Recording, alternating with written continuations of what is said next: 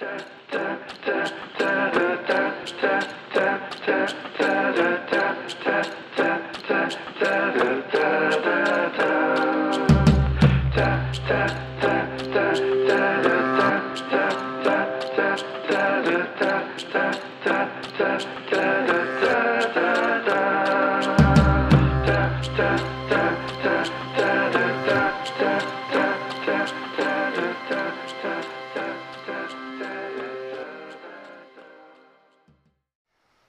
안녕하세요. 저는 서울은 이상한 도시라는 유튜브 채널을 운영하고 있는 이윤석이라고 합니다. 지난 에피소드에서는 김예람 에디터님을 모시고 이제 도시 안에서 일어나는 큐레이션, 공간 curation에 대해서 어떤 방식으로 공간 curation이 좀 도시에 영향을 미치고 주고받고 있는지를 이야기해보는 시간을 가졌는데요.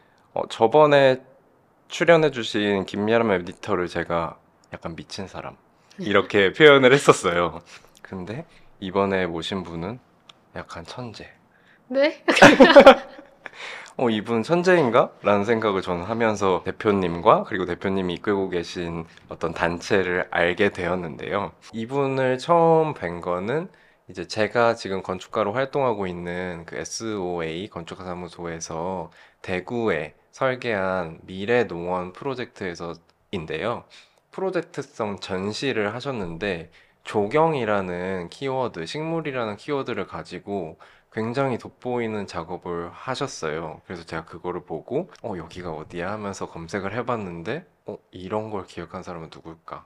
한번 만나서 대화를 나눠보고 싶다 라는 생각이 들어가지고 이번 기회를 통해 제가 초청을 드렸습니다. 오늘 어, 나와주셔서 이야기를 해주실 분은 서울 가드닝 클럽의 이가영 대표님이십니다. 네, 안녕하세요. 저는 서울 가드닝 클럽의 이가영이라고 하고요. 음, 저희 서울 가드닝 클럽은 도심 속에서 자연을 경험할 수 있는 다양한 유형의 공간과 컨텐츠를 기획하고 만드는 일을 하고 있습니다. 제가 오늘 조경하시는 분을 오늘 촬영하고 팟캐스트를 찍는다고 해서 사실 굉장히 밝은 옷을 입고 왔거든요. 아, 네. 근데 굉장히 검은색으로 입고 오셨네요. 그래서 굉장히 예상치 못한 네. 모습으로 나타나셨다. 너무 멋지세요. 어, 감사합니다. 저도 어떤 옷을 입어야 될지 막 음, 고민을 하다가 그쵸, 그쵸. 음, 조경하는 사람들의 어떤 그런 모습보다는 조금 도회적으로 가볼까? 그래서 네, 함께 일하는 친구들한테 어떤 걸 입을까? 조언을 어, 구하셨구나. 네, 오늘 괜찮은 것 같다. 뭐 이렇게. 그러시구나. 도회적인 이야기라고 하니까 제가 한 가지 서울 가드닝 클럽의 을 처음 만나고 나서 되게 놀랐던 부분이 일단 이름이에요. 제가 저번에 사전 미팅 때 이제 이름에 대해서 잠깐 이야기를 했는데 그때 제가 엄청나게 이제 과대로 해석을 하셨다고 말씀을 해주셨는데 네. 제가 그때 이제 서울 가드닝 클럽에 대해서 이름에 대해 제가 생각한 거를 말씀드리면은 일단 서울 가드닝 클럽 약간 이렇게 세 단어로 이루어졌는데 사실은 제가 하고 있는 이 서울은 이상한 도시 컨텐츠도 사실 약간 어구잖아요 말하자면은 서울은 이상한 도시 그래서 뭔가 서울 위치 그리고 이상한 내가 생각하는 것 그리고 도시 내가 보고자 한 담고자 하는 그런 컨텐츠 이렇게 생각을 했는데 어, 서울 가드닝 클럽도 동일하게 뭔가 위치적인 그 도시라는 점 그리고 gardening 그러니까 어떤 일을 하고 있는지 그리고 클럽 클럽이라는 단어가 저는 되게 마음에 들었는데 아, 네. 요즘 아무래도 굉장히 소모임 그리고 막 여러 명이서 모여가지고 어떤 일을 하고자 하는 그런 움직임들 그리고 어떻게 보면 우리 예전에 막 방과후 클럽이나 약간 이런 클럽 활동 요런 단어도 조금 연상돼 가지고 어, 되게 재밌다라고 생각을 했어요. 네. 어, 뭔가 본격적인 이야기에 앞서서 이 이름에 대해서 한번 이야기해 주시면 좋을 것 같아요. 아, 이름 어떻게 짓게 되셨는지. 아, 그 아마 뒤에 나올 이야기들 고규정원 이야기하고 다 연결이 되긴 할 텐데 네네. 제가 원래 하던 일 그만두고 뭐 조경이나 가드닝을 좀 배워보겠다라고 하면서 공부를 좀 하던 시기가 있었어요. 그때 제가 작업실로 쓰고 있던 공간을 좀 사람들이랑 쉐어하면서 같이 정원을 만들고 공부하는 그런 모임을 만들어 볼까? 라는 진짜 작은 생각 을 가지고 이름을 명명을 했는데, 어, 저는 좀 좋아하는 그 어떤 장명법 스타일 같은 것들이, 그러니까 하고자 하는 활동의 의미나 이런 것들은 되게 깊고 뜻이 좀 있었으면 좋겠지만, 그게 너무 무게감을 가지는 것보다는 좀 산뜻하게 되게 음. 즐겁고 유쾌하게 표현이 되기를 보통 원하는 것 같아요. 그래서 그때 했던 생각은 뭔가 정원을 가지고 문화를 기획하고 컨텐츠를 만들고 싶은데 어떤 도시 환경을 생각했을 때 정원이 문화로 되려면 정원이 많아야 되고 정원을 경험할 수 있는 장소가 있어야 하는데 그게 도시에 없으니까 내가 그런 걸 나한테 주어진 작은 공간을 가지고 한번 만들어 볼 수 있지 않을까라는 생각을 하게 됐었고 정말로 단순하게 음, 도시라고 하는 거를 그냥 딱 직접적으로 표현할 수 있는 게 서울. 음. 그리고 가드닝은 그냥 우리가 하는 활동이고 클럽은 좀 아까 말씀하신 것 중에 운동이라는 표현이 좀 음. 걸렸는데 네네. 하나의 약간 모임이나 커뮤니티 같기도 하면서 하나의 무브먼트이기도 음. 해서 어, 그래서 그냥 좀 어, 선택을 했던 것 같습니다.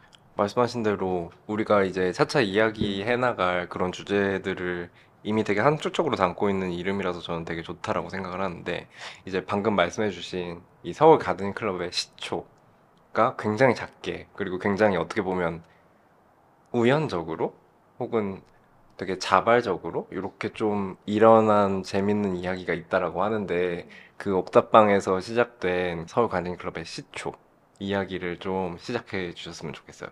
저는 뭐 과거에는 한 9년, 10년 정도 광고회사 다니면서 브랜드 컨텐츠 기획하고 전시 음. 만들고 뭐 이런 일들을 해 왔었어요.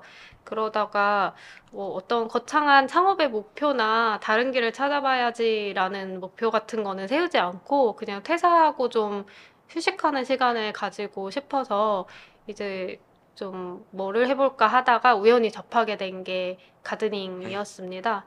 그래서 한 1년 동안 제가 가 닿을 수 있는, 배울 수 있는 모든 뭐 식물원이나 뭐 여러 군데 가서 클래스도 듣고 실습도 나가고 심지어는 공사도 한번 따라다녀 보기도 음. 하고 하는 시간들을 가졌었는데요. 이걸 가지고 내가 무엇을 할 수 있을까? 나의 next를 좀 요걸로 한번 잡아서 꿈을 그려보면 좋겠다라는 고민을 하던 시기에 어, 도시적으로 이거 그러니까 너무 식물에 집중한 어떤 활동보다는 음. 좀 도시적으로 환경적으로 의미 있는 프로젝트를 해보고 싶다는 음. 생각을 하게 됐었어요. 그래서 어, 대학원 진학도 결심하고 그 대학원 공부 병행하면서 일종의 프로젝트성으로 시작했던 게 음. 그 저한테 주어진 작은 유휴 공간을 정원으로 만들고 사람들하고 공유하는 프로젝트를 했던 서울 가드닝 클럽인 거죠. 그러니까 회사명으로 지었다기보다는 음. 프로젝트명이었는데 이게 이제 회사로 발전을 하게 됐습니다. 너무 궁금했던 게 제가 이 브랜드를 보자마자 약간 사랑에 빠져버렸거든요, 사실. 네, 조금 오바스러운 것 같긴 한데. 네, 그 이유가 이전에 그 조경 회사들이랑 결이 상당히 다르고 뭔가 신선한 느낌을 줬어요. 예를 들면은 그 서울 가드닝 클럽의 뭐 로고라든지 아니면 뭐 웹사이트라든지 그리고 어 여기에 누가 참여하는지를 보니까 뭐 기획을 하시는 분 그리고 컨텐츠를 만드시는 분 그리고 뭐 디자인을 하시는 분 조경가 그렇게 되게 다양한 백그라운드를 가진 분들이 모여 계시더라고요.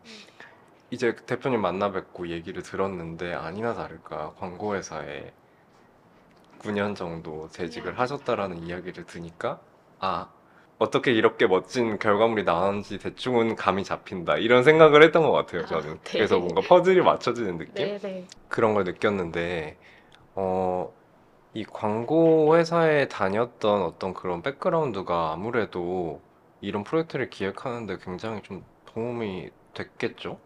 왜냐하면은 제가 이제 광고 회사 다니는 사람들을 몇 명 아는데 다들 고민하는 게 어, 내가 광고 회사에 다니면서 약간 내가 나한테 전문성이 있는 걸까?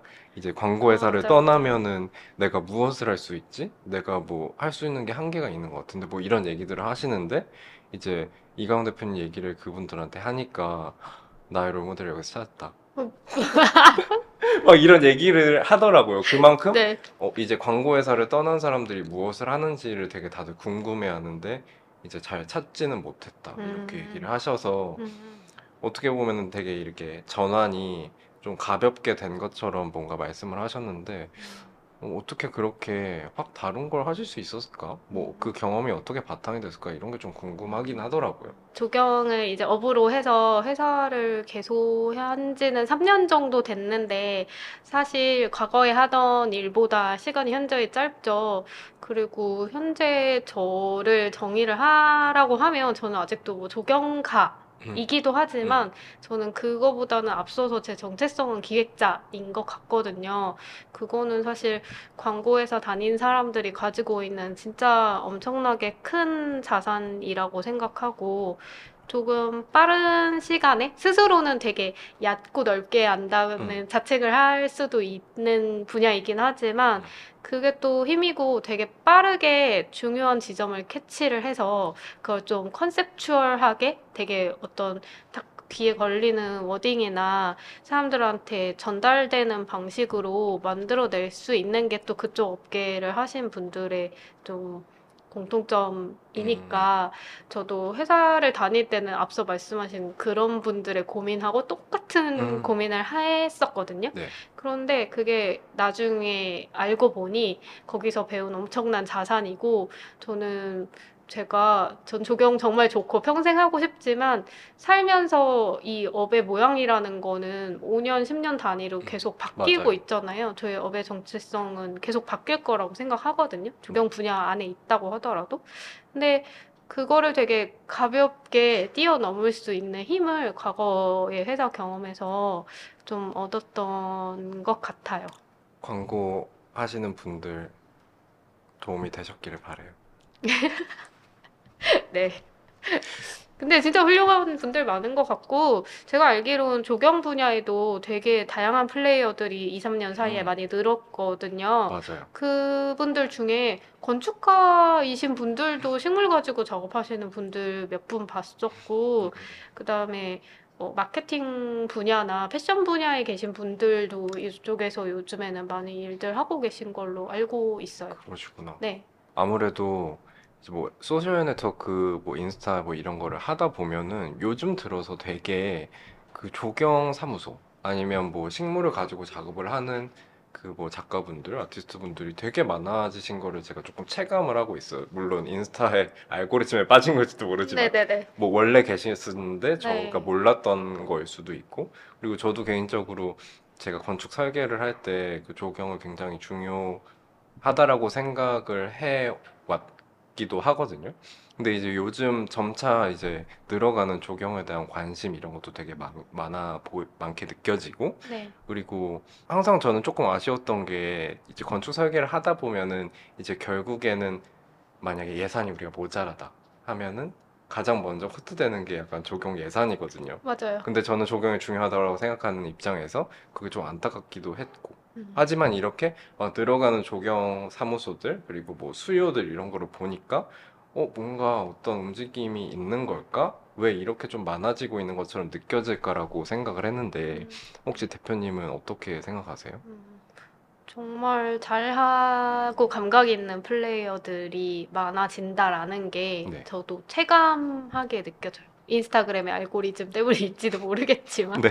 그리고 건축가분들이랑 협업하는 일도 많은데, 어, 이런 멘트 되게, 어, 듣기가 좋기도 하면서, 음, 어, 고민도 많이 되는 지점이 건축가 분들께서나 아니면은 이제 클라이언트 분들이 어, 이 프로젝트는 조경이 제일 중요해요. 라는 말을 요즘에 거의 모든 프로젝트에서 그러시구나. 듣고 있어요. 하지만 예산은 그걸 따라오지는 않죠. 네. 그래서 중요도가 높아진다라는 사실을 저도 체감하고 있고 음. 코로나 영향도 분명히 있는 것 같고요. 음. 지금 우리가 처음으로 이야기한 이 서울 가든 클럽의 시초가 되었던 그 팝업 프로젝트 요게 뭐였는지 조금 더 아. 설명을 해주시면 좋을 것 같아요. 공유 정원은 도시 안에 있는 유휴 공간을 정원으로 바꿔서 그 자기의 정원을 가지기 힘든 환경이잖아요. 도시 속의 사람들이. 거주 공간도 제한돼 있고 하지만 거의 누구나가 정원이 있는 삶 아니면 정원까지는 아니어도 자연과 좀 접하는 삶을 살고 싶다라는 로망은 가지고 있다라고 생각해서 네. 일상 속에서 그런 정원 life 혹은 자연을 경험하는 life를 경험할 수 있는 공간을 만들어 보고자 음. 기획을 했던 것이고요. 네. 지금은 약간의 사업의 단계로 넘어갔지만 네. 과거에 했던 그 프로젝트는 진짜로 제가 가지고 작업실 공간으로 가지고 있던 그 옥탑방과 거기에 딸린 작은 테라스를 이런 플라스틱 박스를 예, 막 구멍 뚫어서 그걸 가지고 플랜트 베드로 만들어서 뭐 SNS로 사람들 모집해가지고 같이 제가 아는 gardening 지식도 공유하고 여러 가지 식물도 만나보고 야생화 같은 걸 길러보거나 허브를 길러보거나 하는 활동들을 같이 진행을 했었습니다. 그 프로젝트가 그 그냥 소셜 네트워크 계정을 만들어냈고 우리가 이런 걸 한다라고 딱 공표를 했는데 굉장히 다양하고 많은 사람들이 그 뭐가 있을지도 알 수 없는 옥탑방에 차- 실제로 찾아왔다고 들었어요. 네 네. 그 경험이 되게 신기했을 것 같은데 혹시 어떠셨어요? 네, 그, 거기가 동네가 그 매봉역 뒤쪽에 그 도곡동인데 그냥 정말 허름한 빌라였고 네. 주거지였어요. 그리고 제가 SNS 계정 파서 그냥 식물 심는 모습, 뭐 나사 조이는 모습, 뭐 이런 것들 찍어서 올리고 팔로워 뭐 한 200명, 300명? 요 정도 가지고 있었던 시기에 그냥 이런 거 합니다라고 했더니 되게 생각보다 좀 트렌디한 업계에 음. 일을 하고 계신 분들이 오시는 거예요.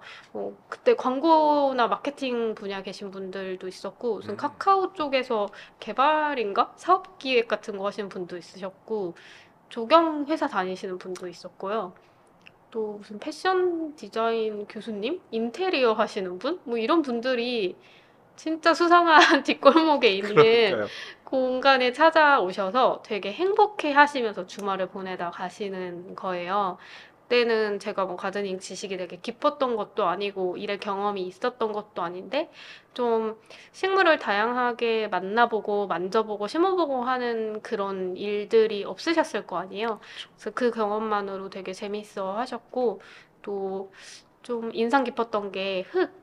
음. 흙을 이렇게 통에 부으면서 이제 뭐 이렇게 bed를 채우거나 이런 활동할 때 흙 냄새 되게 오랜만에 맡아본다. 음, 라는 피드백이나 활동들이 끝나고 나서 어떤 점이 당신의 일상을 바꿨냐, 뭐가 의미 있었냐라고 물어봤을 때 좀 자기 일이나 자기 어떤 자기 boundary 안에 것만 골몰하던 자기 일상이 좀 주변도 돌아보고 살피게 되고 돌보게 되는 일상으로 바뀌었다. 음, 뭐 이런 피드백들 들었을 때 굉장히 좀 좋았죠.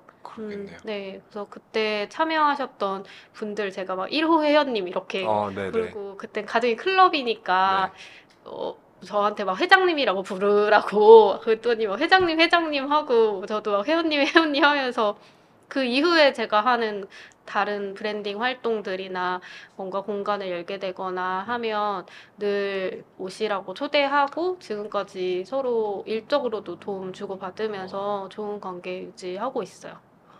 그때부터 이제 서울가든 클럽을 예의주시하던 분들은 조경의 어떤 조경이 이렇게 인기가 있어질 것이다 아니면 약간 힙해질 것이다 이런 걸 좀 감지하셨나? 그런 생각도 약간 드네요. 어, 왜냐면 제가 느끼기에는 어. 요즘에 조경은 되게 패셔너블하다라고 느껴질 만큼 되게 하- 핫한 아이템인 것 같긴 하거든요. 음, 네네네, 음. 맞아요. 근데 제가 얼마 전에 그 저희 공유정원 참여하신 분들이랑 또 같이 뭐 하다가 네. 얘기를 나눈 적이 있었는데 아무래도 여기에 오는 사람들의 특징이 있는 것 같다 이런 얘기 오, 했었거든요. 오, 재밌다. 근데 그게 뭐냐면 지금의 인생이 너무 복잡하고 힘든 사람들이 온다. 라는 insight를 얻었어요. 어, 그러니까 다들 어떤 거를 기획하거나 공간을 만들거나 건축하시는 분이나 확실히 공간 쪽 다루시는 분들이 네. 있었고 아니면 마케팅이나 컨텐츠 기획이나 그 인접 분야 하시는 분들이 좀 많이 오시거든요. 음, 근데 뭔가 늘 고민해야 하고 next에 대해서 계속 생각해야 되고 약간 그런 분들이니까 뭔가 도피처가 필요하거나 아니면 좀 어떤 자연적인 걸 보면서 자기 지금 또 꼬여 있는 시간이나 일상을 좀 회복하거나 약간 이런 거를 가지고 싶어 하는 분들이 오시는 것 같다라는 생각이 좀 들더라고요. 근데 이거는 적절한 예일지는 모르겠는데 제가 저도 어쨌든 건축가로서 일상이 너무나 이제 피곤하거든요. 너무 많은 생각들을 네. 하고 이제 너무 많은 일들을 하다 보니까 오히려 되게 어 기계적인 일이라고 해야 될까요? 물론 조경 플랜팅을 하는 게 뭐 기계적이라기보다는 뭐 예를 들면 뭐 그냥 아무 생각 없이 할 수 있는 일들이나 뭐 예를 들면 인형 뭐 눈알을 꿴다거나 막 그런 일들이 되게 나- 저한테 therapy처럼 이렇게 느껴질 음, 때가 네네. 되게 많더라고요. 네. 그래서 오히려 그런 일들을 찾아서 하는 경우도 있는 것 같아요. 뭐 예를 들면 뭐 운동도 마찬가지인 것 같고 그냥 아무 생각 없이 할 수 있는 뭐 러닝이나 이런 것들. 네. 근데 진짜 흙냄새를 맡고 내가 평소에 좀 돌아보지 못했던 그런 자연이라는 요소를 이렇게 손으로 그리고 몸으로 감각하는 그 경험이 진짜 너무 좋았을 거라는 생각이 들어요. 음. 이게 해보면 되게 재밌는 게 저도 좀 빠져들었던 요소가 뭔지를 생각해 봤을 때 어, 기획이나 creative한 거를 뭔가 다루는 일은 A 넣으면 B 나오지 음, 않잖아요. 맞아요. A를 넣어도 뭐가 안 나올 때가 있고 A를 넣어서 B가 나오길 바랬는데 막 X가 나오고 안 풀리고 이럴 때가 있잖아요. 근데 자연은 되게 순환적인 시스템이고 겪어야 되는 절기나 어떤 순차적인 걸 밟으면 딱그 기대값이 나오는 거죠. 물론 기후위기나 여러 가지 변수들이 그거를 막는 게 현실의 문제이긴 하지만 기본적으로 자연이 가지고 있는 뭐 시스템이나 원리 같은 것들이 있으니까 네. 내가 이걸 경험해 봤을 때, 아, 나 지금 현실은 되게 복잡하고 너무너무 좀, 좀 안 풀리지만, 원래 나는 이런 자연의 일부분이기도 하고, 이거랑 연결되어 있으니까, 순리를 따른다면, 뭐, 이 흐름 안에 내가 있을 거야. 뭐, 이런 것들을 좀 깨닫는 부분이 있는 것 같아요. 너무 네. 아름다워서 약간 눈물이 나오려고 했어요. 우세요. 그치? 그런 게 과거에는 그런 경험이 이제 열심히 일하고 돈 벌고 자식들 키워놓은 다음에 은퇴하고 나서 나이 든 분들이 귀농 귀촌 해가지고 얻는 어떤 가치 였잖아요. 맞아요. 근데 지금의 젊은 세대들이나 음, 음. 지금의 creative 직군에 있는 분들은 적극적으로 내가 그걸 해소하고 그 깨진 흐름을 다시 밸런스를 찾으려고 하는 부분에 있어서 되게 적극적인 것 같고, 음, 아까 이제 뭐 좀 creative 영역에 이 조경이 들어온 것 같다라는 음, 음. 말씀도 하셨는데, 뭐 미적으로 아름답 뭐 비주얼적으로 되게 좋은 거, 신박한 거 만들어내는 흐름도 있지만 아마 되게 creative한 영역에 계시던 분들이 이걸 접했을 때 그 아까 제가 말씀드린 좀 정화되는 느낌이나 좀 순리를 따른다라는 그 연결고리 같은 것들을 느껴보니 좋아서 음, 음. 나는 일적으로는 creative한 결과물을 내지만 좀 그런 자연하고 맞닿아서 그 밸런스를 찾고 싶다. 일 안에서 그 밸런스를 찾을 수 있을지도 모르겠다라고 하는 뭔가 느낌 같은 게 있지들 않으셨을까라는 생각이 들어요. 음. 그래서 제가 느꼈을 때 음. 그런 되게 비주얼적으로 잘 접근하는 조경 회사들도 결과물을 봤을 때 음. 어떤 그 느낌을 가지고 하시는지가 사실 또 느껴지는 부분도 있는 것 같아요. 지향하는 바가 이걸로 진짜 비주얼 아트를 하는 것인지 이걸로 의미나 어떤 어떤 공공성의 회복이나 그런 거를 지향하려고 하시는 건지 그게 조금 보이는 것도 있는 것 같아요. 음. 되게, 되게 재밌는 게 이 섹터 안에서 결과물이 음.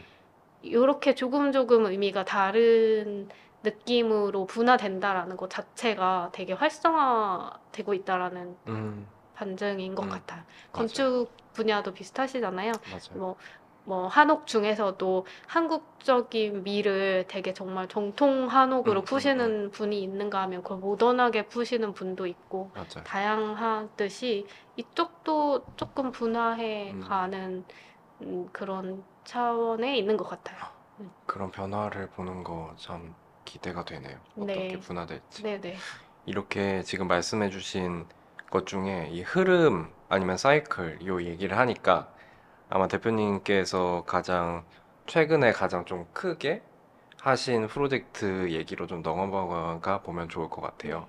그게 이제 핸드픽트 호텔 옥상에 있는 그 공유 정원 프로젝트인데요. 네.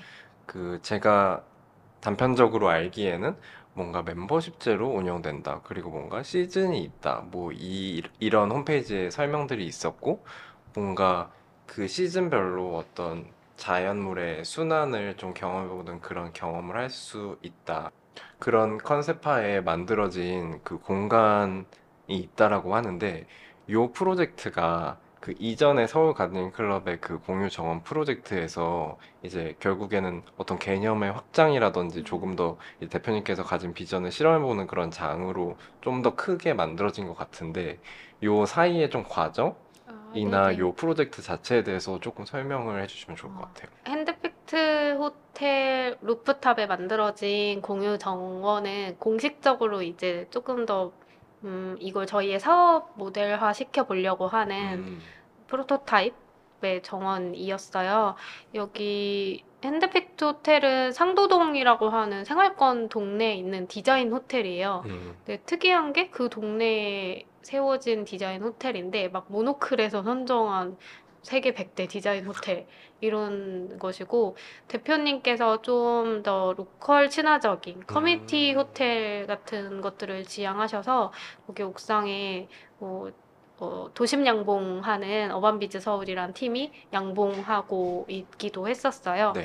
그래서 저희는 이 공유 정원이라고 하는 컨셉 과 이 컨텐츠의 가치를 좀 알아봐 주실 건물주 분들 을 만나려고 되게 많이 공간들 좀 컨택하고 얘기도 나눠보고 했었는데 그게 쉽지는 않더라고요. 음, 뭐 건물의 관리라든지 이런 부분에서 걱정을 많이들 하셔서 네, 이 대표님 만나셨는데 너무 취지에도 공감해 주시고 결도 잘 맞아서 여기는 루프탑 공간이 원래 좀 바로 쓰이다가 코로나 시기에 잠깐 운영을 하지 않고 있던 공간이었고 한 50평, 60평 정도 되는 공간에 저희는 이제 요 공간을 함께 만들어 가고 한 계절 동안 같이 gardening의 순환을 음. 겪어보실 멤버들을 그 텀블벅으로 크라우드 펀딩으로 모집을 했어요. 네. 그래서 30분 정도가 지난 가을 9월에서 한 11월 정도까지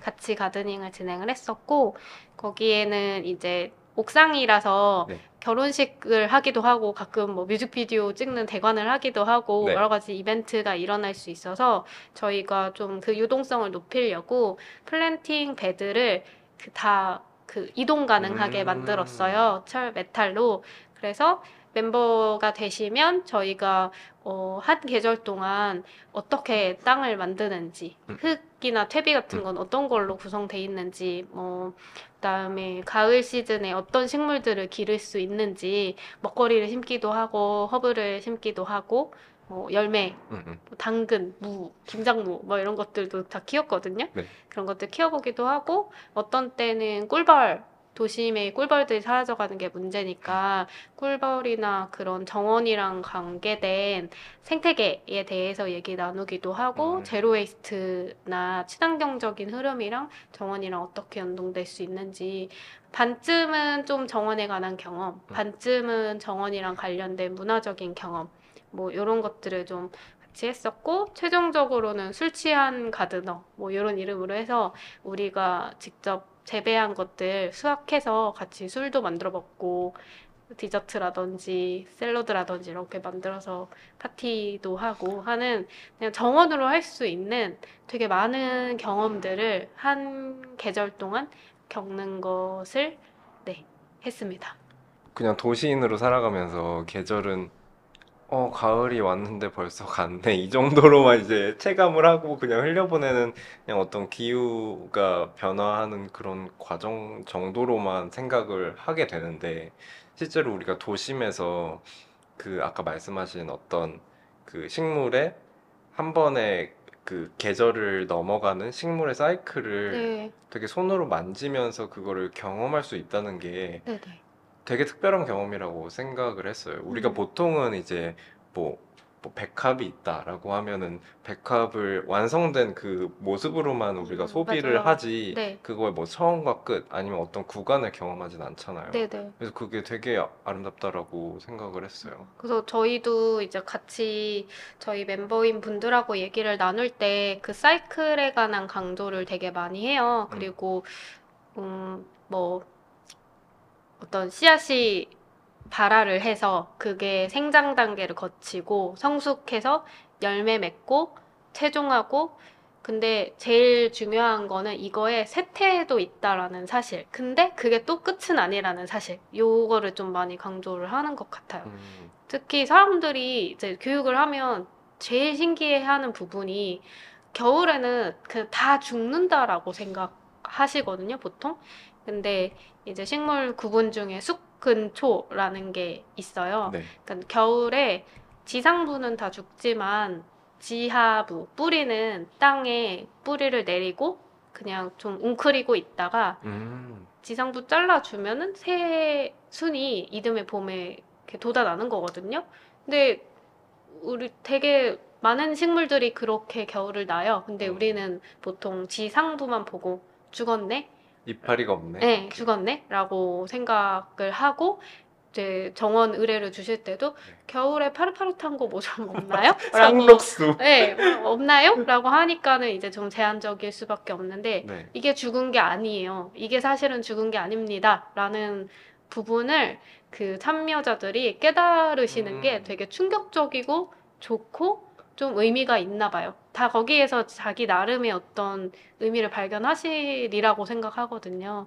그래서 쇠퇴까지 다룬다. 한 계절을 겪는다는 것은 그리고 수학을 해본다라는 것도 되게 재미있는 지점이고요. 누구나 약간 귀농에 대한 꿈, 약간 나만의 작은 정원에 대한 꿈 이런 거를 꾸지만 실제적으로 뭐 공간이 없지 않냐. 그래서 그거를 함께 좀 할 수 있는. 하지만 거기에 어떤 멤버십 혹은 그 공간을 약간 내가 점유할 수 있는 자격을 취득해서 도심 내부에서 그런 활동을 할 수 있는 나만의 공간이 생긴다라는 컨셉에 대해 얘기를 하셨는데 사실 너무 공감해요. 너무 공감하고 전 고양이 한 마리를 키우는데 제가 꿈이 이 고양이가 이제 마당에서 뛰어놀 수 있는 정도?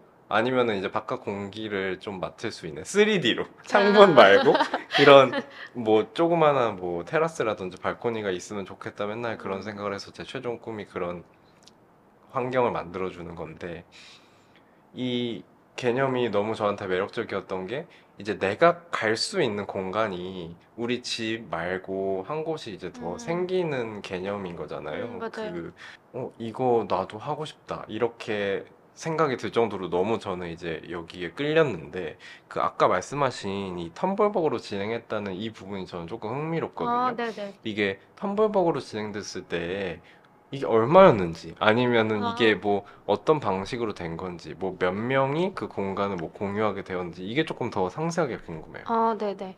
저희가 그 시즌 해가지고 두세 달 활동하시는 거를 사실 30만 원으로 책정했었는데 그렇게 그 가격을 책정하면 망할 거. 네네. 네, 그래서 가격, 네. 비, 그, 네, 뭐 가격은 그랬었고요. 네, 네. 네, 그렇게 해서 한 30분 정도를 같이 활동했었어요. 뭐랄까, 텀블벅으로 일부러 진행했거든요. 그냥 네. 인스타로 모집 안 하고. 이런 공간의 개념이 어떤 의미가 있는지, 왜 하게 됐는지, 그걸 텀블벅에서는 좀 스토리로 좀 풀어낼 수 있잖아요. 네.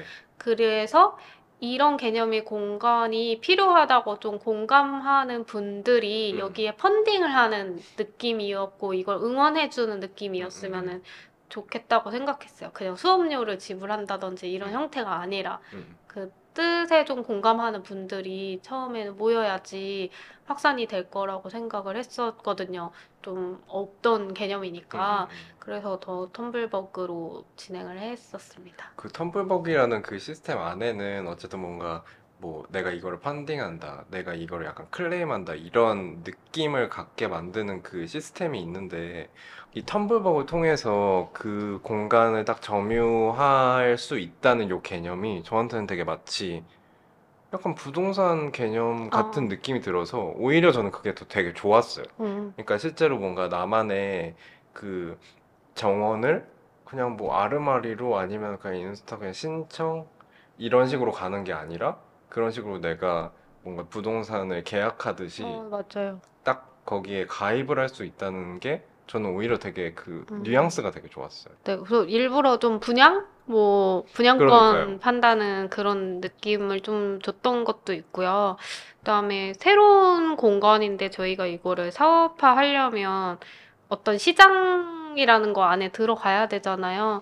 그랬을 때, 뭐, 공유 오피스나 공유 주거와 같이 좀 공간 단위로 빌리거나 쉐어하는 거에 멤버로 돈을 지불하는 그 형태를 좀 비슷하게 취해보고 싶었던 마음이 있는 것 음. 같아요. 그래서 부동산이라고 말씀하시니까 아예 저의 과거에는 개인 프로젝트였고 네. 그 이후에는 조경 업을 하게 돼서 업으로 하고 있다가 잠깐 잊고 지내다가 이 생각이 계속 나서 이게 사업성이 있는지 좀 판단을 하고 싶어서 이지스 자산 운용이라고 하는 좀 부동산 그쪽에서 하시는 공모, 비즈니스 공모 같은 거에 나갔었는데 거기서 상을 탔거든요. 음. 그래서 아, 우리 아이템이 되게 기술 기반이나 막 굉장히 테크적인 성장가도적인 그런 아이템은 아니더라도 어떤 공간 비즈니스 모델로서는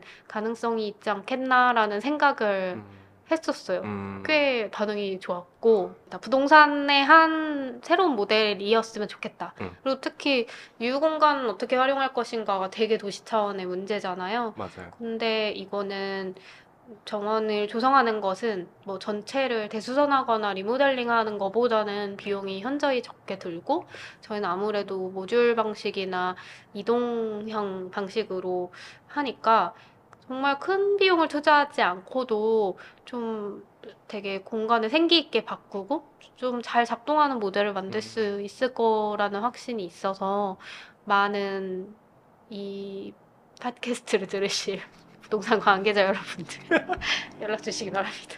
아까 말씀하신 부분 중에 되게 기억에 남는 부분이 이제 처음에는 뭐 클래스 들으러 오세요. 되게 조경에 관련된 뭐 이런 걸로 시작했다가 이제 나중에는 뭐 그 정원에서 뭐 군고구마 구워 먹으러 아. 오세요. 뭐 혹은 뭐 여기서 다른 거 음악 감상하시고 가세요. 약간 음. 요런 방식으로 조금 전이되는 그 아이디어에 대해서 이야기를 하셨는데 이게 어떻게 보면은 서울 가든 클럽의 어떤 조경 조경에 대한 어떤 생각 음. 이라고도 볼 수 있다라고 생각했어요. 음. 단순히 그냥 우리가 조경이라고 하면 예전에는 이 단어도 굉장히 친숙하지 않았잖아요. 음.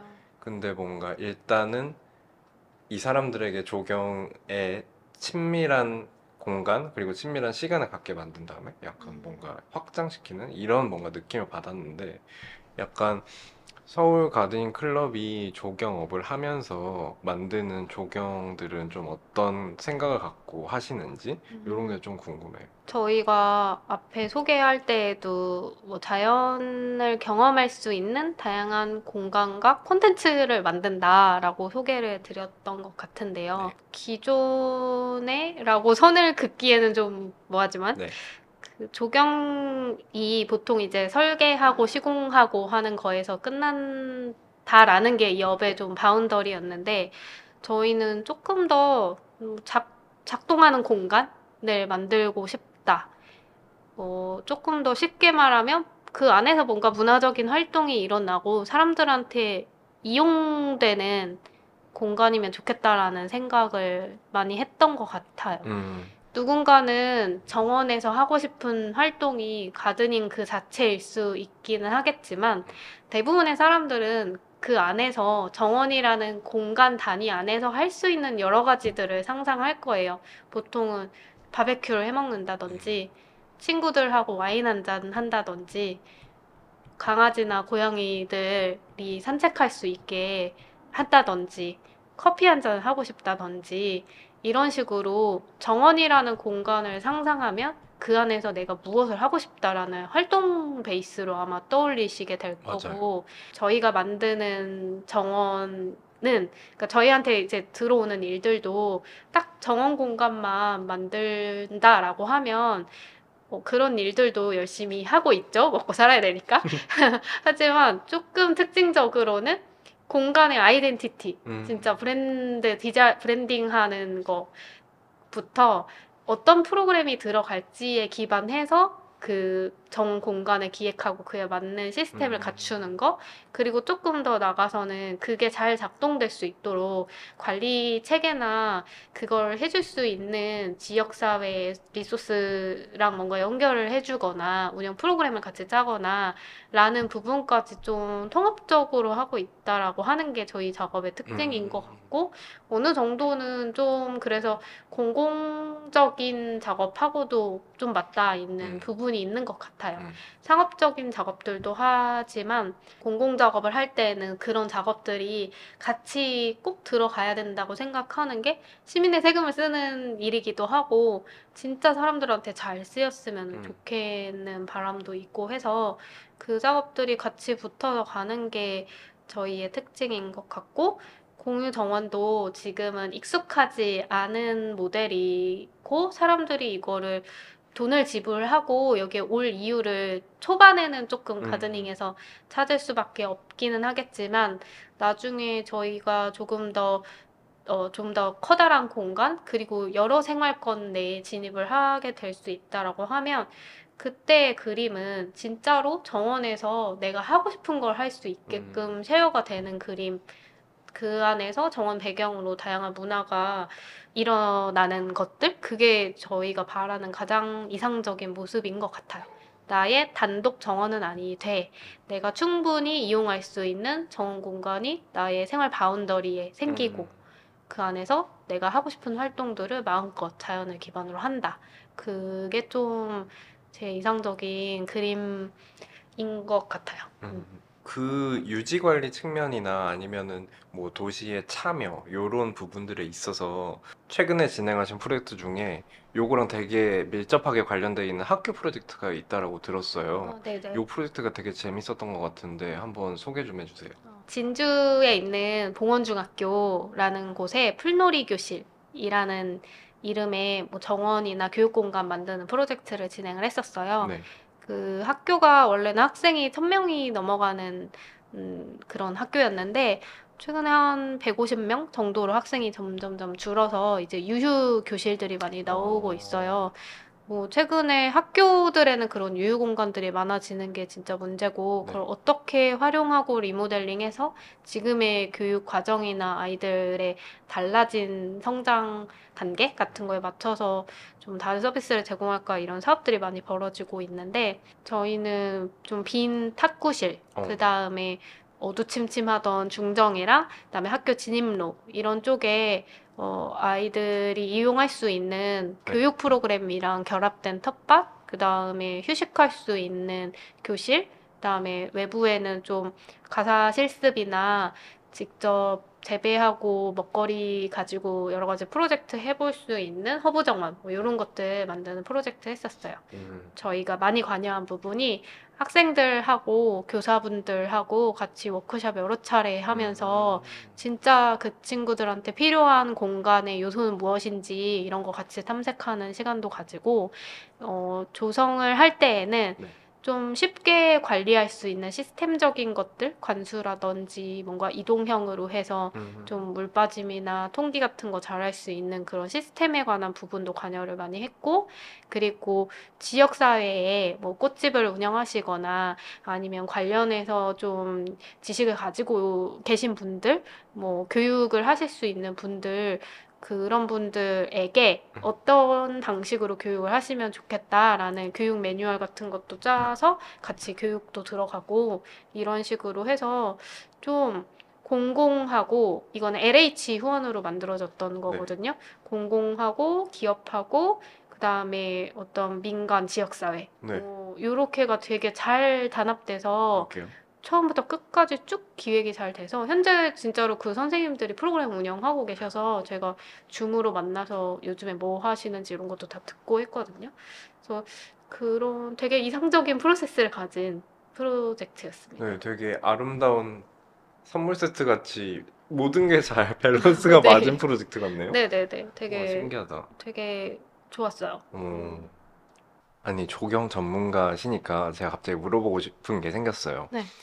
요즘 식물 키우는 거 유행이라는 느낌이 들어요. 심지어 저도 어, 한 고양이 키우기 전까지는 식물을 집에서 꽤 여럿 길렀었거든요. 음. 근데 저는 또 디자이너다 보니까 몹쓸 병이 있어가지고 또 되게 특이하고 맞아요, 예쁜 맞아요. 애들 맞아요. 위주로 막 원숭이 꼬리 선인장 아, 막 이런 거 이런 거 이제 막 학명으로도 막 어려운 거 어, 이런 거 맞아, 되게 맞아. 병적으로 골라가지고 이렇게 잘 키우고 아니 걔네가 갑자기 좀 죽는 거예요. 근데 뭐 인터넷에 찾아봐도 아니면 뭐 그거를 산 데에다가 물어봐도 사실은 집의 환경이라는 게 너무 다르니까 맞아요. 누구도 그 명확한 원인을 음. 알려주지를 않는 거예요. 그래서 그런 상황에서 아무래도 요즘 반려식물이라는 어, 단어도 네. 되게 급 부상하고 있잖아요. 네네. 그래서 뭔가 그런 단어랑 겹쳐져가지고 이런 애들의 죽음을 생각하니까 내가 되게 몹쓸 짓을 저지른 것 같은 어, 그런 생각이 어, 드는 거예요. 맞아요.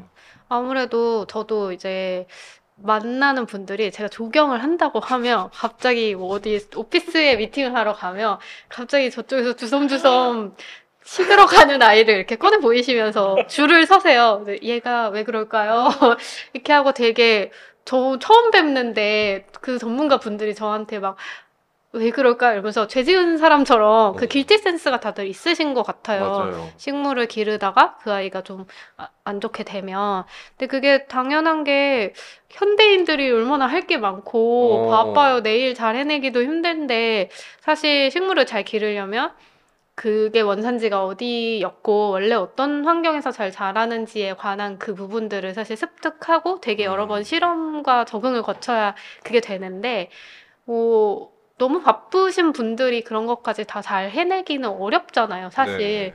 그래서 저는 반려식물이라고 하는 워딩이 조금 더 식물의 생태를 좀 알고 좀 더 관심을 가지고 이걸 기르는데 돌봄이라는 게 필수적이다라는 걸 강조하는 음. 워딩으로는 그럴 법하다고 하지만 다소 마케팅 어. 용어로 쓰이고 어. 있다는 점도 드- 어, 생각이 들고 좀 사람들한테 좀 불필요하게 길티를 주는 것 같다라고 생각해서 저는 적극적으로 그 워딩을 쓰지는 않는 편인 것 같아요. 근데 아무래도 저희 작업의 성격이 식물 개개의 특성보다는 좀 정원이라고 하는 공간 단위의 작업을 해서 그럴 수도 있기는 하지만 너무 이 식물 기르기에 관해서 어, 내가 이 모든 것을 다 관장하고 컨트롤해야만 한다는 중압감은 좀 버리셔도 괜찮지 음. 않나.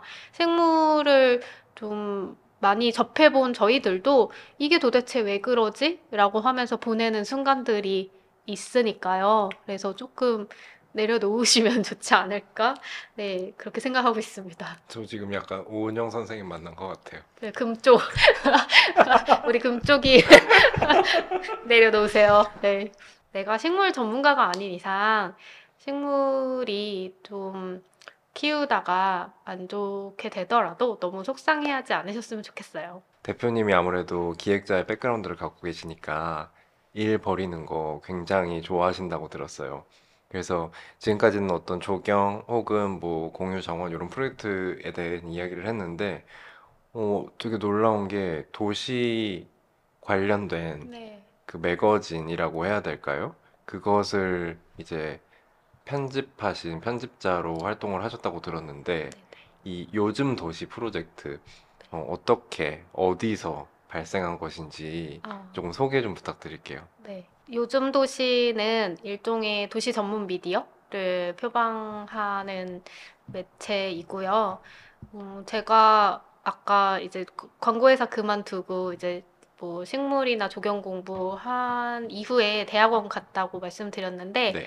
그때 좀 환경, 도시적인 차원에서의 환경, 음, 도시적인 차원에서의 조경 요거를 좀 고민했던 것 같아요. 식물이나 약간 정원에만 기속된다기보단 시각이 조금 도시를 기반한 그런 활동을 하고 싶었어서 도시 설계나 조경 이쪽 분야로 대학원을 다녔는데 근데 좀 처음 접해보는 분야다 보니까 아무래도 서점에 가서 책들을 읽고 어떤 사람들이 이 흐름을 주도하고 있는지 이런 거 좀 서치를 하게 되잖아요. 근데 생각보다 어떤 전문지가 도시 분야라고 하는 것의 정의의 모호함 때문인지 도시 분야 전문지가 없더라고요. 음. 그러니까 대중적인 차원에서의 전문지요. 학술지나 이런 것들은 나뭐 논문 같은 것들 연구 보고서는 너무너무 많지만 이거를 도시라는 게 우리 모두가 살아가고 있는 터, 삶의 터전인데 이걸 다루는 잡지 하나가 없다는 게 되게 의아했거든요. 그리고 도시 분야에서도 도시 설계가나 뭐 여러 전문가분들이 계획가분들이 활동하고 계신데 그분들의 목소리를 듣는 어떤 매개체도 없었던 것 같아요. 거의 대부분 이제 건축 쪽에서 교수님들이나 유명하신 건축가 분들이 주로 도시를 얘기하고 음. 아니면 혹시 좀 브랜드 하시는 분들이 도시 브랜딩 차원에서 얘기하고 관광 쪽에서 얘기하시고 요 정도가 좀 다였던 것 같아서 내가 공부를 하는 사람이니까 내가 좀 배우고 싶고 내가 바라보고 싶은 관점으로 도시 매거진 한번 만들어 보면 좋겠다라는 생각이 있어서 그때 같이 공부했던 친구들하고 만들어서 지금까지도 활동 이어가고 있습니다. 대표님은 그 학교에서 정확히 어떤 과를 나오신 거예요? 어, 그러니까 서울대 환경대학원 안에 환경조경학과 어. 안에 연구실은 도시 환경 설계 어, 어, 네. 연구실. 어. 요렇게 됩니다. 그러니까 도시 설계랑 네. 조경 쪽 파트가 좀 결합돼 있어서 되게 융합적인 어. 거를 배웠어요. 어. 네. 기능적으로 설계하는 거에 관한 커리큘럼도 있, 있고 네. 그다음에 정말 조경 시스템에 관한 부분도 있는데 문화적이나 도시적인 맥락으로 이걸 어떻게 다룰 것인가에 관한 부분도 다루는 학과예요. 어떻게 보면 아까 말씀하신 것처럼 이 도시 전문에 대한 뭐 연구가 이미 너무 많고 정말 전문가들이 많이 존재하지만 이제 그거를 좀 더 읽기 편안한 대중들이 좀 다가갈 수 있는 형태로 전환하는 스- 작업을 하셨다라고 봐도 될까요? 아, 네, 네, 맞는 것 같아요. 그러니까 제가 배우는 사람으로서 만든 컨텐츠이니까 전문적인 용어 같은 것들을 조금 쉽게 음. 그러니까 어떤 도시 설계 디자인이 있는데 그게 너무 전문 용어로만 있으면 이게 내가 살아가는 환경인데 도무지 이해할 수 없잖아요. 그래서 그 어떤 류의 마스터 플랜이나 어떤 도시 계획이 있다라고 하면 음. 그게 우리 삶에는 무슨 영향을 미치지? 이런 것들을 좀 해석하는 역할을 우리가 살, 하고 싶다라는 생각을 했었고 요즘 도시 라는 거 이제 브랜딩을 짤 때에도 우리의 코어가 뭐냐 이런 얘기 친구들하고 많이 나눴었는데 도시 문해력이라고 잡았었어요. 그 코어를. 그러니까 도시를 살아가는 사람들이 우리가 살고 싶은 도시의 조건들을 음. 그걸 만드는 사람들에게 요구하기 위해서 우리는 도시 문해력이 필요하다. 뭐 이런 정도의 개념을 가지고 좀 해석하는 사람 의 위치에 있으려고 하는 것 같아요. 기본적으로 SNS에다가 저희가 도시 이슈 큐레이션 하는 활동이 있고 또 다른 하나는 책 매년 책을 발간을 해요. 도시 트렌드 리포트라고 해서 그래서 첫 해에 냈던 게 New Normal City라고 해서 팬데믹 시대 1년 딱 지나고 나서 도시에 어떤 변화가 있었는지 뭐 데이터랑 그거를 극복한 사례 같은 것들 수집을 해서 책을 낸 게 있어요. 근데 그때 저희가 이 도시를 보는 관점 자체를 조금 다르게 어, 설정을 해서 이 책의 목차를 가져가고 싶다라고 생각을 음. 했었었고 그때 좀더 음, 수용자적인 관점에서 얘기를 하고 싶었어서 기존에는 학교 뭐 음. 아니면은 뭐 공원 그다음에 공공시설 음. 이런 식의 특정 유형화된 공간이 사람들의 행동을 규범화 지었던 것 같거든요. 네. 학교가 있으면 학생들은 여기 9시까지 와야 돼. 음. 6시까지 갇혀서 정해진 자기의 자리에 앉아서 공부를 칠판을 보고 해야 돼. 행동을 되게 구속하고 규범을 지키게 하는데 사실 팬데믹 때 이런 공간의 규범이 완전히 무너진 것 같아요. 학교에 가지 못한다고 해서 공부가 멈추는 건 아니잖아요. 그러니까 학교라고 하는 공간이 가지고 있는 사실 진짜 근본적인 속성은 그 배운다라고 하는 동사라고 생각을 했어요. 그래서 팬데믹 시대에 이 도시의 변화를 좀 가장 극명하게 나, 어, 나타내는 거는 공간 단위가 아니라 사람들의 행위, 동사 중심으로 도시가 재편된다. 그러니까 수용자의 입장에서 이제야 진정한 도시의 변화 같은 것들이 이제서야 수용자의 입장으로 일어난다라고 하는 얘기를 좀 하고 싶었어서 그 챕터 구분을 그 동사로 구분 지었었죠. 어, 학교가 아니라 배운다, 배우는 도시. 어, 오피스가 아니라 일하는 도시. 이런 식으로 좀 다르게 카테고리를 가져가서 변화를 살펴봤던 것 같습니다. 요즘 도시 책을 지금도 살 수 있나요? 아, 요즘 도시 책이요? 네. 지금 저희가 1권 내고 2권 냈고 3권 준비 중인데 네. 1권은 그 1세가 완판이 돼서 어, 네. 지금 중고 거래가 7만 원 넘는다고 들었어요. 원가가 얼마예요? 그거 원래 2만 얼마짜리 책이거든요. 그래서 저희가 재파 재인쇄를 할까 하다가 그냥 어떤 구하기 어려운 희대의 병작으로 남겨놓자. 그러니까. 어, 중고가가 처음에 5만 원이었다가 대박이다. 요즘에 7만 원, 8만 원 한다고 하더라고요. 그래서 그냥 그거 그렇게 남겨놓고 이거는 Next Generation City라는 제목으로 출간됐어서 그거는 이제 인터넷 서점에 있고요.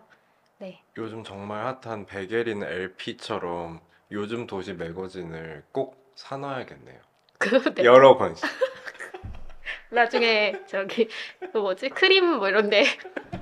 요즘 도시는 기존에 존재했던 전문적인 지식을 이제 대중이 조금 알기 쉬운 형태로 조금 재구성해가지고 좀 다이제스트해서 이제 대중에게 알린다라는 취지를 좀 갖고 있었던 것도 같은데 이게 어떻게 보면은 이제 서울 가드닝 클럽이 갖고 있는 어떤 조경에 대한 이해 혹은 종요에 대한 생각과 일부 이제 일맥상통한 부분이 있는 것 같아요. 아까 말씀하신 것처럼 이제 조경을 조금 더 일단 오게 만들고 이 이제 개념을 확장시키는 요 개념이랑 같이 놓고 보면은 요게 되게 병렬적으로 같이 가는 것 같다라는 생각이 들었어요. 많이 연결되는 것 같아요. 도시라는 키워드에 관심이 확실히 많은 것 같고 그 관점 안에서 조경을 풀고 싶은 게 저희 욕심인 것 같고 어떤 식으로든 그게 방법은 되게 여러 갈래로 갈릴 수 있다고 생각하는데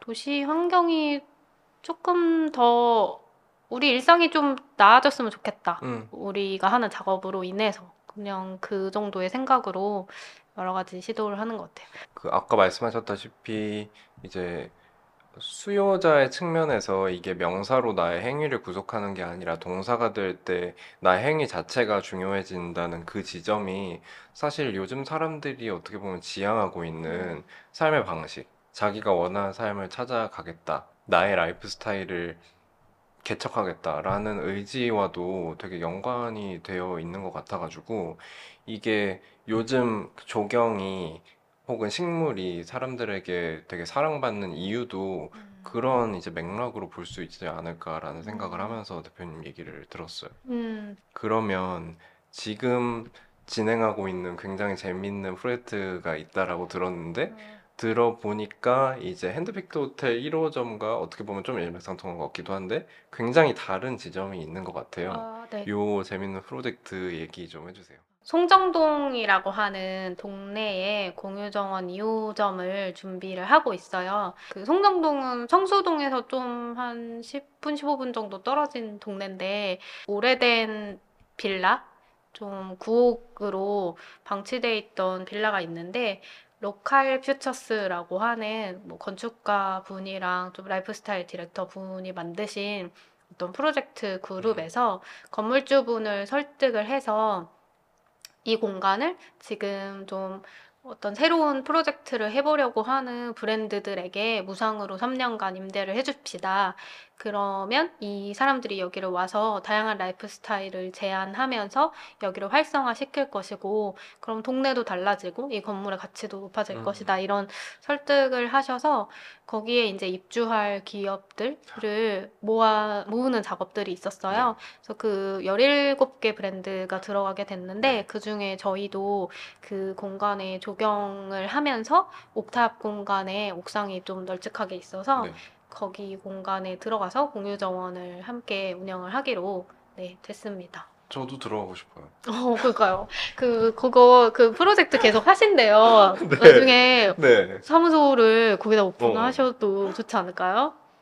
너무 지금 자리 만들 수 없어요? 지금은 안 되죠. 저 나름 어려운 심사를 거쳐서 들어갔는데요. 어, 그러니까요. 네. 어, 너무 부럽다. 아, 근데 네네. 이 프로젝트가 저희가 되게 특이하다고 생각하는 거는 이제 좀 더 대표님이 갖고 있던 그 어떤 공유 정원이나 정원 공유의 개념과 조금 더 핸드픽트 호텔에서 일진보했다라는 생각이 들어요. 음. 일진보했다라기보다는 좀 다르다라는 생각이 음. 드는데 이제 핸드픽트 호텔은 이제 도심에 어쨌든 주거 공간의 중앙에 있긴 하지만 사실 굉장히 높은 곳에 위치해 음, 있고 맞아요. 호텔이라는 그 개념상 사실 뭔가 사람이 어 저기에 뭔가 사용할 수 있는 공간이 음. 있다라고 해서 쉽게 갈 수 있는 공간은 아니라는 생각이 맞아요. 들거든요. 접근성이 좀 떨어지죠. 근데 이 프로젝트는 오히려 더 일단 낮은 건물의 그 유형 자체가 음. 굉장히 더 옥상 공간에 대한 접근성을 넓혀주는 것 같고 동시에 되게 재밌는 게 거기에 입주해 있는 그 열 몇 개 브랜드랑 이제 그 옥상 공간이 뭔가 되게 기간제로 콜라보를 해서 네네. 그 건물 내부에서 일어나는 이런 interaction이 너무 재밌을 것 같다는 생각이 어, 들거든요. 맞아요, 맞아요. 거기에 지금 막 서핑 브랜드도 들어오고요. 그다음에 grocery 마켓도 있고, 어, F&B, 그러니까 식음료도 있고, running crew도 있어요. 너무 running 재밌죠. crew가 running crew가 어떤 오피스를 그러니까 약간 running run base 같은 거, 그 샤워한다든지 약간 그런 거, 좋다. 네 그런 것도 있고요. 와 그다음에 그 이욱정 PD님 그 요리 인류 네, 네, 그 알아요. 그 팀도 들어오시고 뭐 되게 다양해요. 친환경 라이프스타일 샵 이런 것도 있고 하니까 저희도 그 팀들과의 협업이 사실 굉장히 기대가 되고 리테일 맥락에 놓여 있다라는 지점이 또 우리 정원을 경험을 조금 더 많은 사람들이 할 수 있지 않을까라는 생각도 들어서 많이 기대가 돼요. 송정동에 뭐 땅 사놔야 되는 거예요? 이제 다- next hot local 그런 거예요? 어, 이게 약간 그런 또 젠트리피케이션을 그러니까요. 일으키는 그런 고민 좀 거는 어, 모르겠네요. 그 근데 어쨌든 취지는 좋은 라이프 스타일을 커뮤니티에 제안을 한다라는 취지이고 이런 구조로서도 개개의 브랜드가 돈을 벌 수 있고 건물주도 윈윈을 할 수 있다라는 모델을 그러니까 Local Futures는 스스로를 그 social social develop 음, social development architect 뭐 요, 요런 식으로 정의하시는 것 같더라고요. 그래서 어떤 효과를 불러일으킬 수 있을까에 관해서 음, 저희가 아마도 데이터화도 시킬 것 음, 같아요. 음. 근데 얼마나 유입 효과가 있고 했는지에 관한 부분들. 이 사업 모델이 너무 흥미로워요. 네. 이런 예시가 선례가 있어요? 프로젝트의 공식 명칭은 1유로 프로젝트거든요. 그러니까 그 임대료가 1유로라고 하는 음, 의미고 제가 그때 설명 들었을 때는 1유로 프로젝트라고 하는 게 해외에 있다라고 들었던 것 같은데 음. 정확한 정보인지는 모르겠습니다. 아, 네네. 네. 핸드픽트 호텔 얘기했고 이제 곧 오픈하는 송정동 얘기하니까 사실 궁금해지는 게 하나 있는데요. 하나는 호텔이었고 지금 하나는 뭐 구옥 빌라고 약간 이 옥상에 어떤 조경을 하기 위해서 그 건물들을 선정하고 뭐 협의하는 게 사실 어떻게 보면 되게 쉬울 것 같은데 어떻게 보면 되게 어려운 일일 것 같거든요. 어, 혹시 이런 건물들을 고르고 이런 프로젝트를 할 수 있는 대상을 찾는 작업은 어떤 방식으로 진행되는지 궁금해요. 어, 처음에는 저희랑 맥락이 맞아야 된다고 생각했었었고, 초기 유저를 확보해야 되니까 공유 오피스나 공유 주거 같은 데가 적합하다고 생각해서 그런 데들 좀 만났었어요. 근데 이제 마케팅 팀이나 이제 실무진 분들은 너무 좋아하시는데 관리상에서의 어려움 음. 때문에 좀 어, 추진이 어려운 점이 있었고 호텔은 저희가 뭐 호텔을 염두에 뒀다기보다는 이 결을 잘 이해해 주시고 컨텐츠로 받아들여 주셔서 갔던 거고 사실 제일 많이 하고 싶은 거는 주거지 부근의 공간들을 좀 하고 싶다. 그래야 일상생활권에서 나의 정원이라는 음. 감각을 가지고 이용하실 수 있으니까 그런데 앞으로의 확장을 생각해 보면 사실 되게 다양한 맥락에 위치할 수 있다고 생각이 들어요. 음, 뭐 백화점이나 어떤 리조트, 음. 엔터테인먼트 시설 같은 곳에서는 조금 더뭐 일상 정원이라기보다는 좀더 즐길 거리가 있고 뭐 피크닉 같은 걸 좀 더 즐긴다든지 네. 이런 활동 부분이 조금 더 강화된 그런 유형의 공간들도 있을 수 있을 거라고 생각이 들고요. 네. 오피스 단위에서는 음, 음, 뭐 약간 휴식이나 좀 취미 활동을 겸할 수 있는 그런 방식으로 발전할 수 있을 것 같다고 생각을 해서 음. 유형은 좀 다양하게 갈 수도 있다라는 확장 가능성은 염두에 두고 있습니다. 어, 진짜 그렇네요. 이게 네. 그냥 단순히 뭐 주거 지역에 있는 것뿐만 아니라 뭐 캠핑장 같은 데 있을 수도 어. 있을 것 같고 네네. 실제로 뭐 오피스에 있으면 오히려 아까 말씀하신 학교 프로젝트 진행했던 것처럼 오히려 뭔가 여러 참여적인 부분에 있어서 유지 관리 면에서도 되게 좋을 음. 수도 있는 음. 그런 상상이 되네요. 되게 네네. 재밌을 것 같아요. 네. 갑자기 궁금한 게 옥상에다가 뭔가 하는 게 뭐 법적으로 뭐가 돼야 아. 되는 건가요? 옥상 조경에 관해서는 네. 사실 지금 법에서 다루고 있는 부분은 좀 뭐 옥상에다 조경을 하면 인센티브를 줘서 맞아요. 좀 몇 층을 더 짓게 해준다든지 맞아요. 용적률이나 그런 부분에 관해서 다루고 있는 게 하나의 가장 큰 부분이고 다른 하나는 뭐 서울시나 어떤 특정 지역구에서는 옥상 정원을 조성을 하면 음. 지원금을 조금 준다든지 해서 지원을 해주는 정책이 있긴 하지만 그 수혜 대상이 아주 크지는 않아요. 그리고 좀 넓게 시행을 하다가 최근에는 축소돼서 공공건축물 대상으로만 한다든지 하고 있고 사실 정원을 하다 보면 옥상 공간에 좀 약간 가건축물이나 요런 실내가 조금 백업으로 있어주면 좋기는 할 텐데 이 가건축물을 짓는다든지 하는 것들이 허가의 대상이고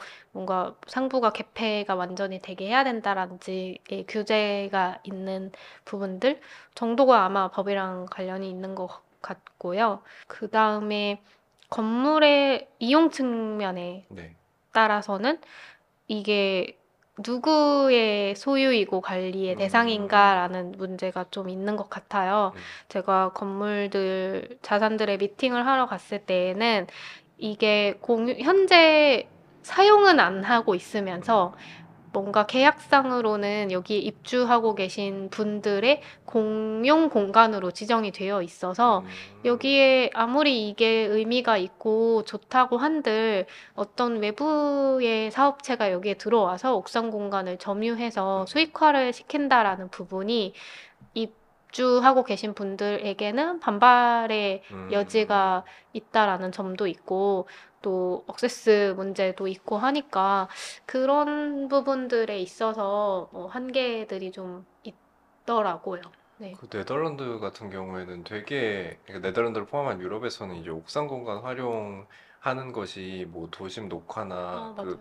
eco-friendly한 도시를 만드는 데 있어서 되게 중요한 축으로 작용을 하잖아요. 네네. 근데 어떻게 보면은 우리가 이 공유 정원이란 사실 제가 느끼기에는 너무나 좋은 멋진 프로젝트, 실제로 사람들의 삶을 바꿀 수 있는 프로젝트라고 생각하거든요. 음, 그 조그만 조그만한 건물들의 옥상이 모여서 네네. 그 전체가 하나의 지형을 만들어내는 게 음, 너무나 특별한 도시의 자산이 될 거라고 생각하는데 이제 그거를 사실은 법이 더 도와줄 수 있다라고 생각이 되는 것 음, 같아요. 음. 지금은 진짜 옥상에서 뭘 하든 그것 보다는 옥상에 뭘 짓느냐, 어떤 불법을 규제하느냐 이런 걸로만 사실 규제를 하고. 있잖아요. 맞아요.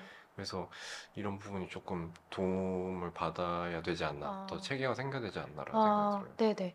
그래서 저도 이 아이템을 가지고 공공 쪽에다가 제안해 볼 생각은 사실 별로 못 했었어요. 뭔가 저희의 사업 아이템이라고 생각하고 좀 처음에 그림을 좀 멋들어지게 보여주고 싶으니까 좀 반짝반짝한 공간에 가고 싶고 음. 그런 그 브랜드의 결도 좀 맞았으면 좋겠고 이런 생각들을 위주로 했는데 최근에는 조금 더 공공 부문에 이런 것들을 제안을 하면 어떨까 하는 생각도 많이 하고 있고 그래서 뭐 공모 같은 거에 나가기도 하고 좀 생각을 저희도 넓혀보는 단계에 있는 것 같습니다. 오늘 긴 시간 동안 네. 대화 나누셔서 너무 감사하고 오늘 대화 내놨던 내용들이 어, 너무 재밌어서 실제로 서울 가드닝 클럽과 그리고 이런 비전을 갖고 있는 그런 단체들이 실제로 변화시키는 음. 그런 도시와 그 미래가 너무 기대가 돼요. 아, 감사합니다. 너무 나와주셔서 감사합니다. 네, 저도 감사했습니다.